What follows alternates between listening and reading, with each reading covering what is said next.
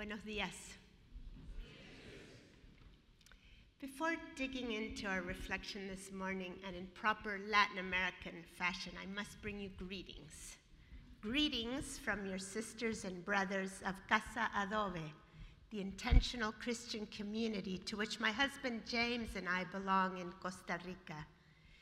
In this community, we're learning what it means to live day in and day out, from Monday to Sunday, from shared meals to dirty dishes, from music night to community organizing, from composting to bridging cultural differences. We're learning what it means to live as a body of followers of the servant king. Being a part of this community has also brought the stories of the New Testament to life as reflections of the ups and downs of living together as that body in the world. I invite us today to enter one of those stories as painted in Acts eleven. Hunger. There is going to be hunger, a great famine. The Spirit of God has revealed this to me, and the people in Judea are going to suffer. God's revelation to Agabus was very timely, because truly the people of Jerusalem in the late forties after Christ entered a phase of extreme need. In addition to persistent food shortages, double taxation to the temple and to Rome, and overpopulation, the Christian community began to feel the pressure of years of funding mission travel, extending hospitality to visitors from other churches, and supporting diaspora Jews who, upon retirement, settled back in Jerusalem. They were in dire straits, and God's Spirit brought this to the attention of people far away. Now, Agabus's call echoed within the local community of Greek believers in Antioch. They agreed that every family would contribute according to its possibilities, and they would send an offering to the church leaders in Judea through Barnabas and Saul so as to alleviate their need. Not an ordinary matter. Theirs was a bold step of counter that countered normal expectations and subverted the established order. How so? What is the big deal with this offering? In order for us to understand how radical it was and why Paul talked so much about it in his letters to the churches, we have to understand the broader scene. Gospel! Hear the gospel of Augustus, Savior of the world. The heralds of the empire tromped through the conquered lands, announcing the good news of the growth of the emperor's domain. In spite of oppressive taxation, military presence, and massive displacement of people groups, the collective imagination of the empire was trapped by the civil religiosity of emperor worship. This absolute Lord, supposedly divine, offered meaning and coherence to all areas of life. He was the supreme pater familias, who granted security and well-being through bread and circus, justice through the Roman law, peace through an iron fist and enslaving taxes, and hope of a glorious future through powerful propaganda, which determined the worldview, the values, and the entire horizon of all who submitted to it. No relationship in that society was left unmarked by the hierarchical model of imperial power. In the collegia, urban associations, the patrons were men with political prestige and economic power who offered meeting places, food for the community banquets, and money for unexpected expenses in exchange for the political loyalty of their members, their flattery, and places of honor at the table. New Testament specialists compare the early Christian communities with these urban associations. For those even within who operated in this imperial paradigm, the ecclesias offered a new opportunity for self-promotion as a new class of urban saints, as they sought to climb up the ranks. Aspiring patr- patrons could swear nominal allegiance to the gospel, make financial contributions to buy clientele, demonstrate extraordinary gifts, speak in tongues, and become part of the spiritual aristocracy of the movement. Motivated by a spirit of privilege, these leaders became accomplices in imperial oppression. The Apostle Paul warned insistently against that patronage that threatened to subsume the good news of Jesus Christ into the supposed good news of the empire and filtered through all relationships.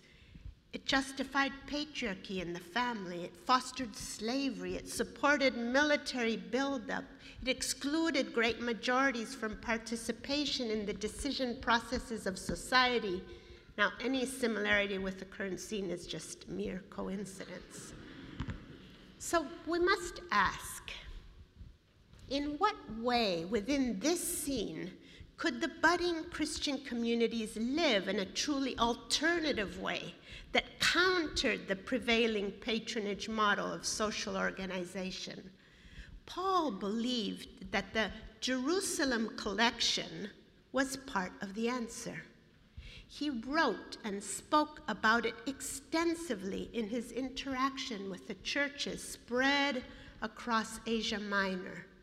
For ten years, he solicited funds among the Gentile churches around the Roman Empire. He traveled tirelessly, seeking support for this famine relief venture. Now, this unlikely offering sent to the mother church in Jerusalem by congregations that were distant both from the center of power of the Christian movement as well as from the imperial seat constituted a radical liturgy of prophetic reversal. A radical liturgy of prophetic reversal. Litur- liturgy, just to clarify, refers to the political and economic service offered for the common good by the inhabitants of a city, the subjects of a ruler, or the devotees of a god. That was the usage in the time. Now, this prophetic liturgy had several facets, all of them contravening the patronage paradigm of the empire. In economic terms, according to Richard Horsley, and I quote, by putting their material wealth outside the potential reach of the patron, the businessman, the speculator, or the tax collector, and giving it instead to people with whom they had no family relation nor political connection, these assemblies demonstrated their commitment to the principle of radical sacrifice, and they centered the practice of that principle on concrete social change. These Gentile Christians stepped out of the logic of accumulation and self-interest in favor of people for whom they had no official obligation. In addition, the offering was not gathered exclusively among the rich people, but among all members of the community. In this way, it constituted a leveling exercise that combated personal greed and challenged the pretensions of the patrons. Everyone had something to give. In political terms, the offering constituted an expression of communion, of active solidarity, and economic sharing that was not only local but global, and symbolically shifted the center of gravity from Rome and Jerusalem to the margins. This offering, in sum, was not a mere charitable act of solidarity, but rather a daring expression of the gospel of another kingdom, one that had been inaugurated not by armies, swords, taxation, or impositions, but by the Spirit of life. About this offering, let's again hear Paul's words to the Christians in Rome, which we know as part of Romans fifteen. Now, for, now, however, I'm on my way to Jerusalem and the servants of the Lord's people there. For Macedonia and Achaia were pleased to make a contribution for the poor among the Lord's people in Jerusalem. They were pleased to do it, and indeed they owe it to them. For if the Gentiles have shared in the Jews' spiritual blessings, they owe it to the Jews to share with them their material blessings. So, after I have completed this task and I have made sure that they have received this contribution, I will go to Spain and visit you on the way. I know that when I come to you, I will, book, I will come in the full measure of the blessing of Christ. I urge you, brothers and sisters, by our Lord Jesus and by the love of the Spirit, to join me in my struggle by praying to God for me. Pray that I may be kept safe from the unbelievers in Judea, and that the contribution I take to Jerusalem may be favorably received by the Lord's people there, so that I may come to you with joy by God's will, and in your company be refreshed. The God of peace be with you all. Amen. Why, we have to ask, might Paul have had to beg for prayer when he was preparing to carry his offering to Jerusalem? I am taking the offering to Jerusalem, he says.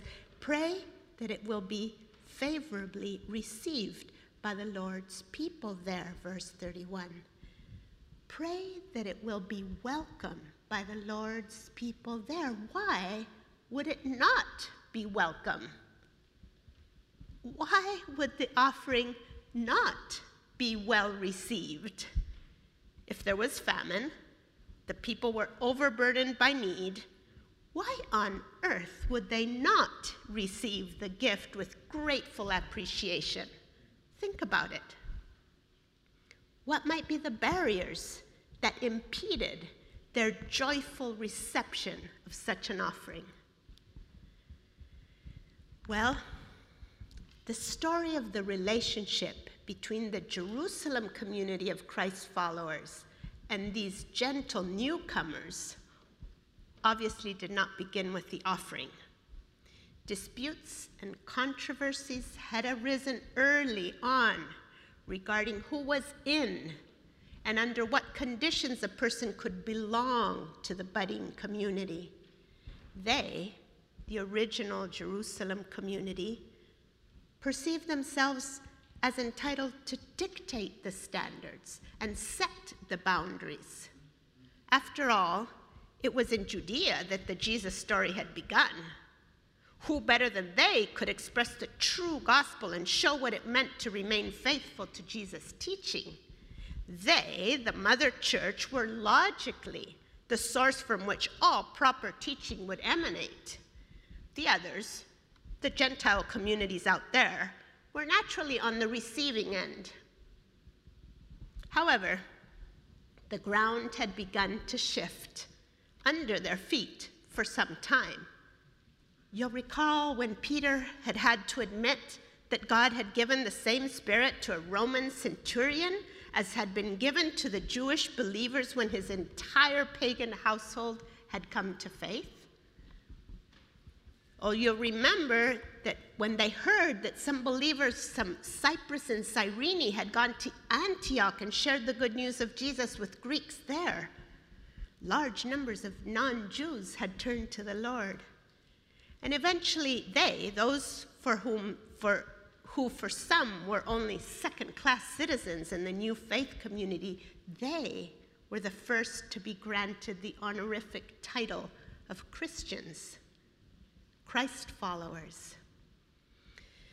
So it's not hard to imagine how difficult it would be within a patronage paradigm for the Jerusalem church, who had sat at the heart of the new faith community, to shed her position of leadership and authority and receive from daughter churches. From giver to receiver, quite a role reversal.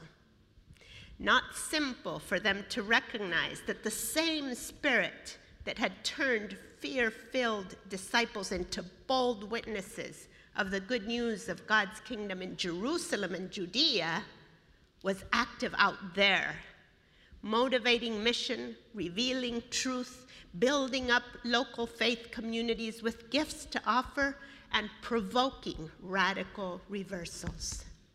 They were being challenged to receive from places they had considered mission fields: Macedonia and Achaia, Berea, Thessalonica, Derby, Asia, Lystra, and Corinth.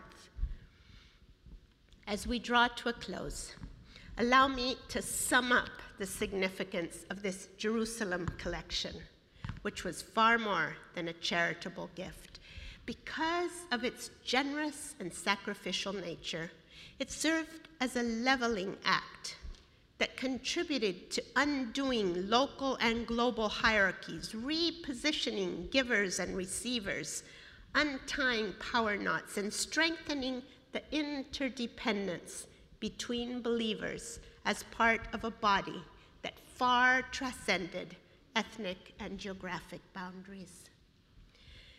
As we consider the current global scene and the place of the church within it, we, you, I, my friends at Casa Adobe, our sisters and brothers from around the world, are challenged in a similar way as were those first communities of believers. Closer to home for you, in this country, perhaps the famine being experienced is not literal hunger. And perhaps the current offering from the rest of the world to the church in this country will not take the shape of a monetary collection. But perhaps, just perhaps, there are other hungers here, and there are other offerings ready to be given by Christian communities that have long lived outside the Christendom model with its acritical association of faith with power. Perhaps, in light of these reflections, you're asked not only to serve the people rendered vulnerable by the current social, political, and economic establishment. Perhaps you're also called to ask and to pray. To what daring prophetic reversals is the Spirit calling us? What sort of offerings might reposition givers and receivers in today's global church? What prides and prejudices need to be overcome so that Christians of North and Latin America, Asia, Africa, and beyond can all offer the gifts God has granted us for the well-being of the entire body? What structures and systems need to be reorganized so that we may live as prophetically reconciled and reconciling communities in the broader society? May the same Spirit that revealed the need of the Jerusalem church to Agabus and move the believers in Asia Minor to give generously, inspire us today so that we may live as prophetically subversive expressions of God's reign and God's justice. And may the offerings of all God's people be well received. Now the Chinese fellowship will lead us in worship.